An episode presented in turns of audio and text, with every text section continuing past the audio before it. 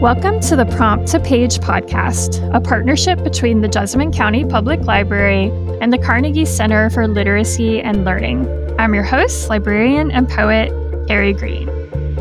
Each episode, we interview a published writer who shares their favorite writing prompt. Our guest today is Jay McCoy. Jay is a multimedia artist working primarily in poetry and visual collage. He calls Lexington home but maintains his Appalachian connections and deep roots in Eastern Kentucky. Jay is an adjunct professor at Eastern Kentucky University and Bluegrass Q-munity and Technical College. Also, he is a writing instructor with the Carnegie Center and founder of their Community program for LGBTQ plus writers, as well as the archivist for the Big Sandy Heritage Center Museum. In addition to his book, The Occupation, you may find Jay's work in anthologies and journals, including Naugatuck River Review, Still, The Journal, and Blue Fifth Review. Welcome, Jay, and thanks for joining us. Thank you. Thank you for having me. So you mentioned in your bio the the group that you founded for, with the Carnegie Center, the Q-munity group. Would you like to tell us a little more about that? Yeah, it came about from a number of discussions with couple of the different staff who've been at the Carnegie Center about offering more opportunities specifically for LGBTQ writers and mm-hmm. creating more of a safe space for writers from within that community to be able to come together and share their work. So it started, I think we're going into our fifth year. We started out just doing a writing group. And it was mm-hmm. a, a one one time thing of each season I would run a writing workshop for writers from all genres, all different levels. The only thing was being an LGBTQ plus identifying individual in the group. And we did that for three years.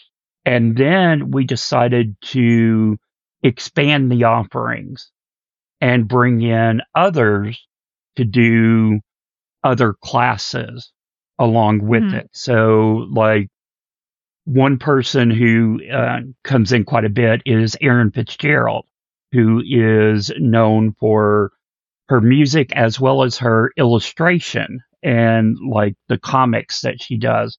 So she actually teaches a comic class as part of the, the Q-munity programming. I've had others come in and teach fiction or teach nonfiction specifically with that LGBTQ focus. So this next year, we will be doing sort of mini workshops with different leaders doing it where say I will teach three different workshops within a month and then Erin Fitzgerald will teach three within a month and then a couple of other writers will be doing other months so that each month you could take three workshops with one queer writer to mm-hmm. work with. And then in addition to that, we'll do Saturday sessions specifically focused on different aspects of the queer writing experience. Yeah, that's great. That's a lot of um, different programs to offer.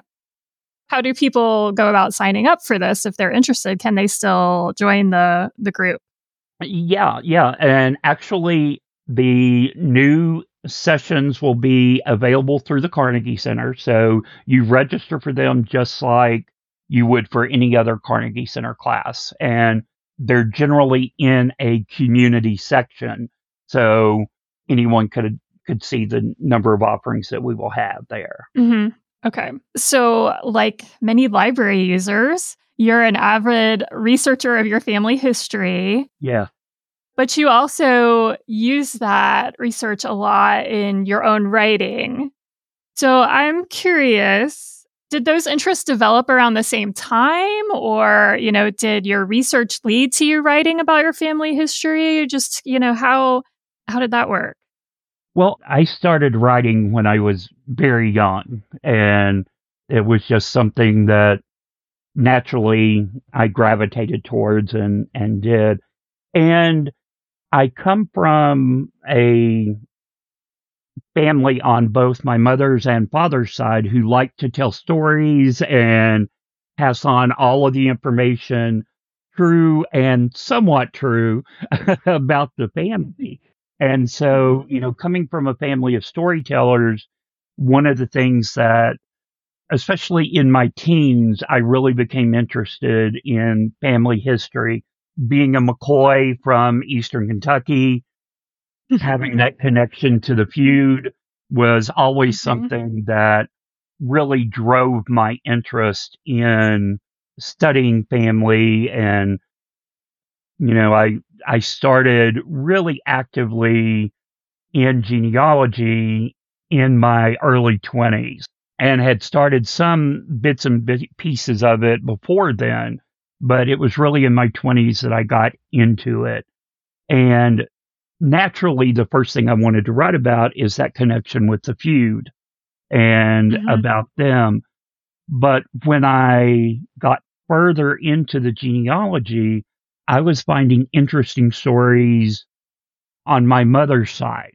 Uh, I was finding interesting stories of people who had no connection to that that feud element, and so I found myself more and more when I come across someone in my genealogy that seems like there's this amazing story, I feel like I mm-hmm. want to share that. And that has led to, especially two of my more recent projects. Uh, one is about my maternal uncle who was went into the military in World War II and went into the Marines. And before he could be sent into battle, he actually died in a training accident. And I was lucky enough to gain his trunk that was sent from the military home to his parents, which actually contained almost 300 letters between oh, wow. him and family. And so really getting that understanding of my uncle Junior, who was the oldest of 13 children, mm-hmm. and that relationship with them is just something that really spoke to me. And so I've written, a, I have a full manuscript on him. Uh, and then the other project was with my paternal grandfather, who was committed to Eastern State Hospital in uh, 1936. And he died at Kentucky State Hospital, which was the institution in Danville at the time, in 72. So he actually spent more of his life institutionalized than he did outside of the institution. And I spent a number of years working with the state archives.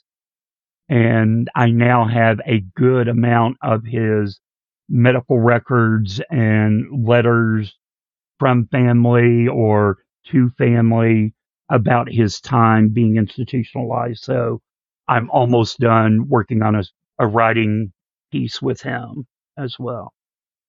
Well, those are two really amazing stories. Um, and you're really lucky to have all of your uncle's letters and and to have been able to research your grandfather's life like that as well.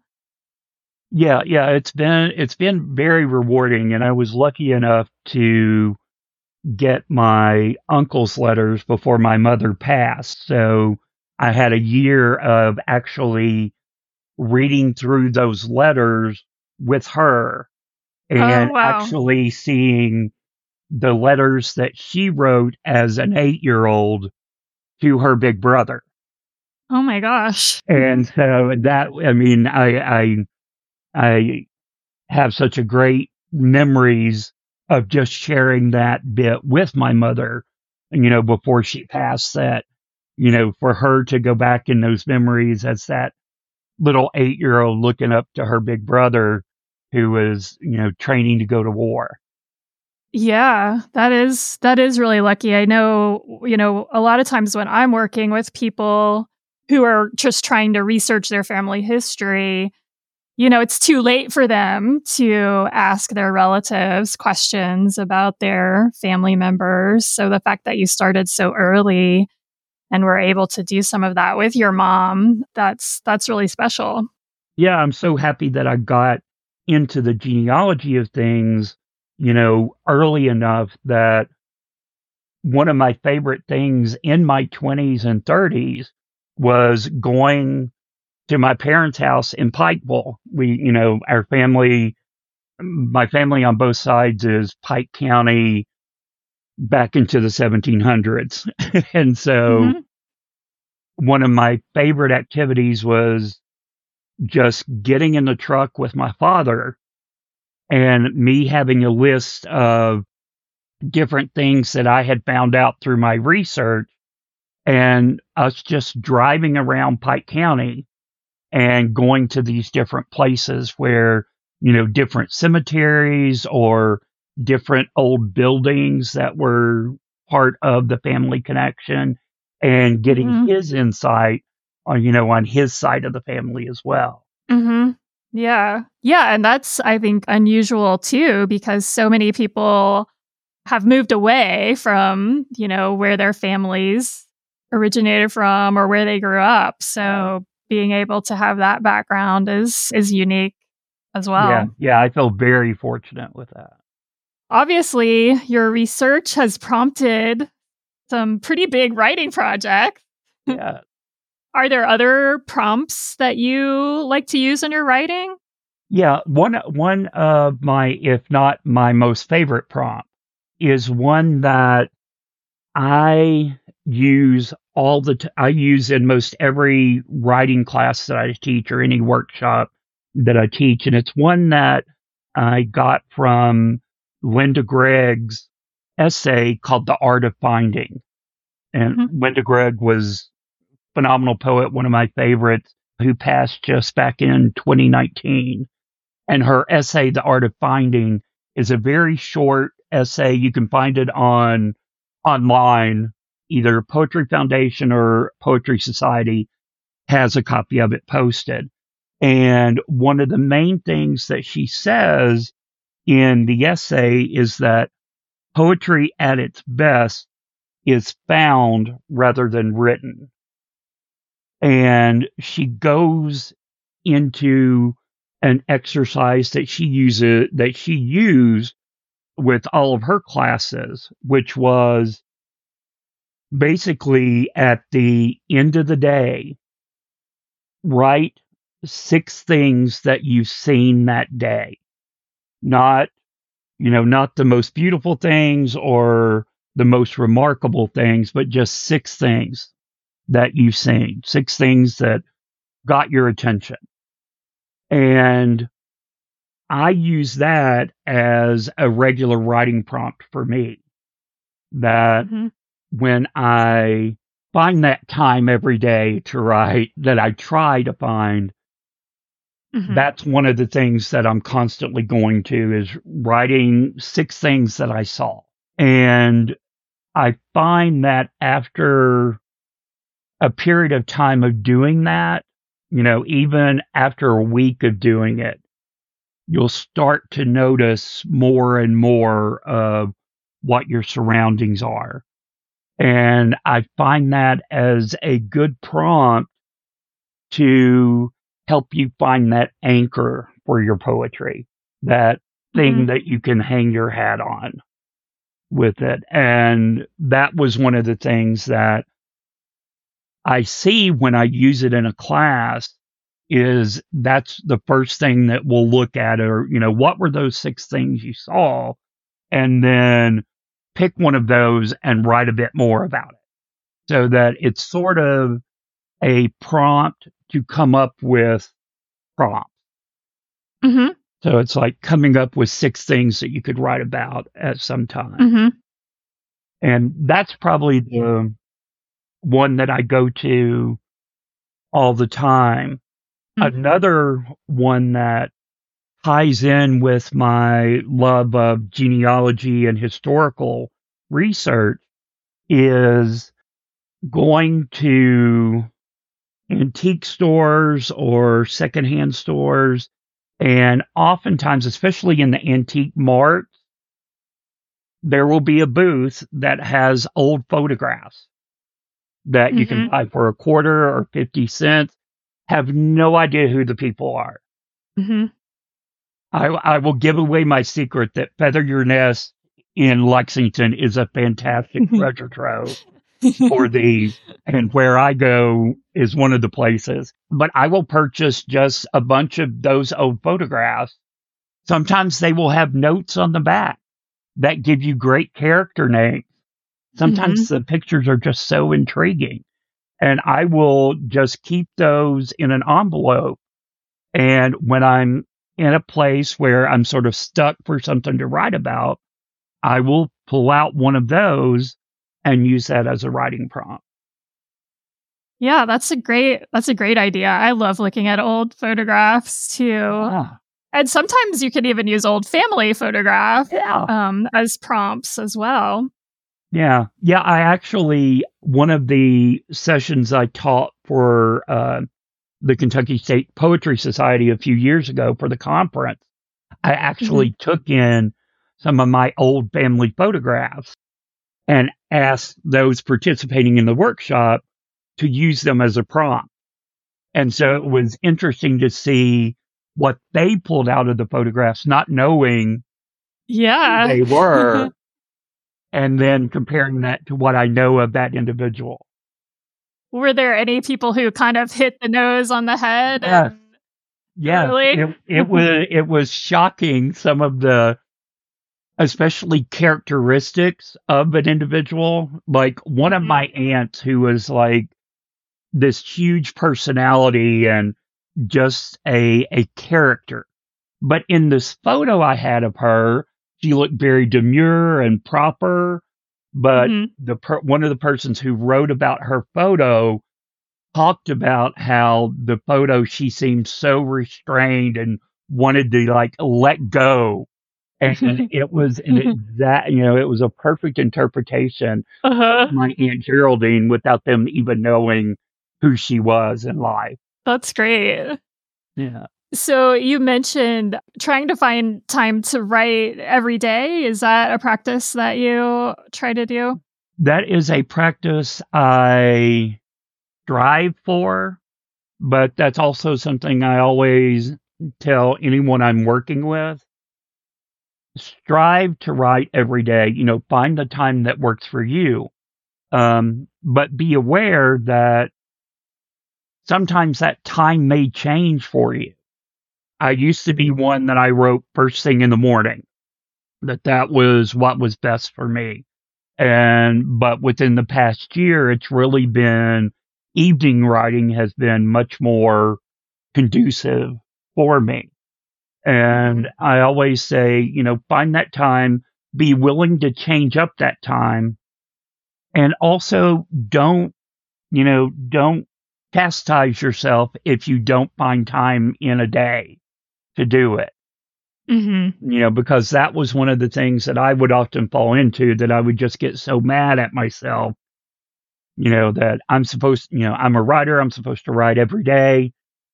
But some days you you don't feel like it, or some days it's just not what you need to do. There are other things you need to do. Yes. So give yourself grace. That's what I always say. Yes. Yeah, I I definitely agree with that. It's very easy to get in a shame spiral with Yeah. with writing.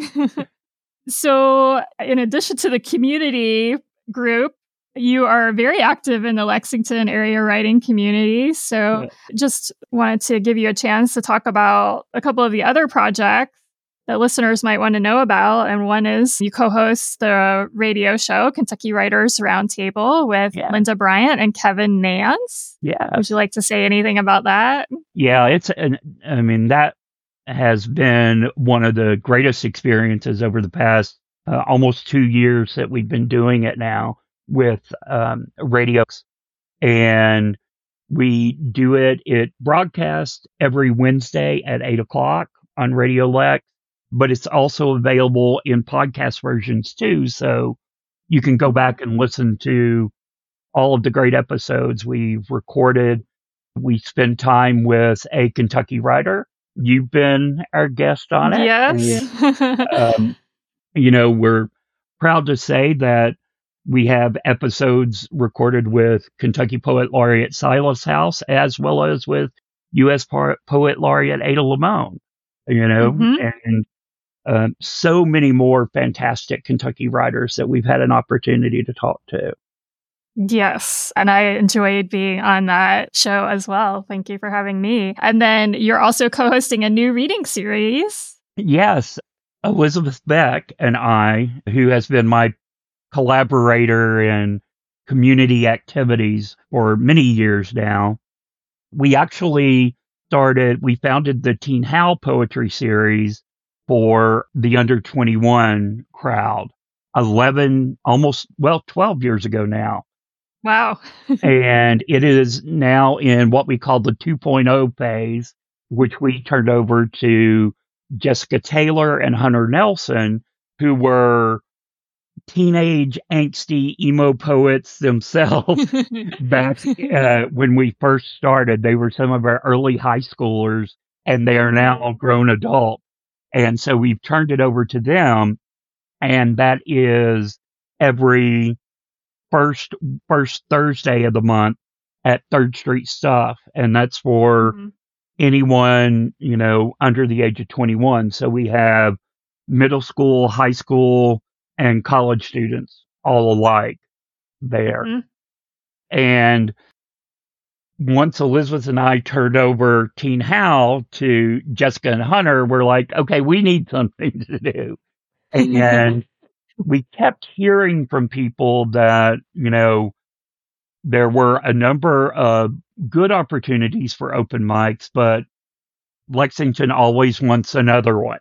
and so Elizabeth had been speaking with Rhett, who owns Kenwick Table, and we just, it basically just came about and was like, yeah, let's do a literary open mic and do it once a month. And so in November, we actually uh, launched it on the first Wednesday. We start at six o'clock and sign ups start at 5.30 and then we have a feature poet that will generally go on at about 7 and we in the new year will actually be having two features hmm. that you'll be able to hear with it. And it's a great opportunity to get out and share your voice. Last night was actually our december feature and we actually had some parents who brought their kindergartner. And so we actually got to open last night's at the table with this wonderful kindergarten poem. uh, Oh, that's for it. awesome. And hopefully she'll be at Teen Howl tonight to get her set up with the kids. Absolutely. That's great. Yeah. Do you have any final writing tips you'd like to give our listeners? I would really emphasize, you know, what I'd said earlier about give yourself grace. You know, try to try to find a daily practice or at least a weekly practice because I think that's the the key thing with writing is that it is a practice with that and also read widely. Your library is your friend. Uh, you know, read, you know, I, I always suggest that poets read fiction and nonfiction and that prose writers read poetry because there are things we can learn from one another. And I can always tell if someone has just been reading their genre. And it always shows in the writing. So give yourself grace, read widely, and find your practice. Well, that is very well summed up and very good advice. And we thank you for joining us. Thank you.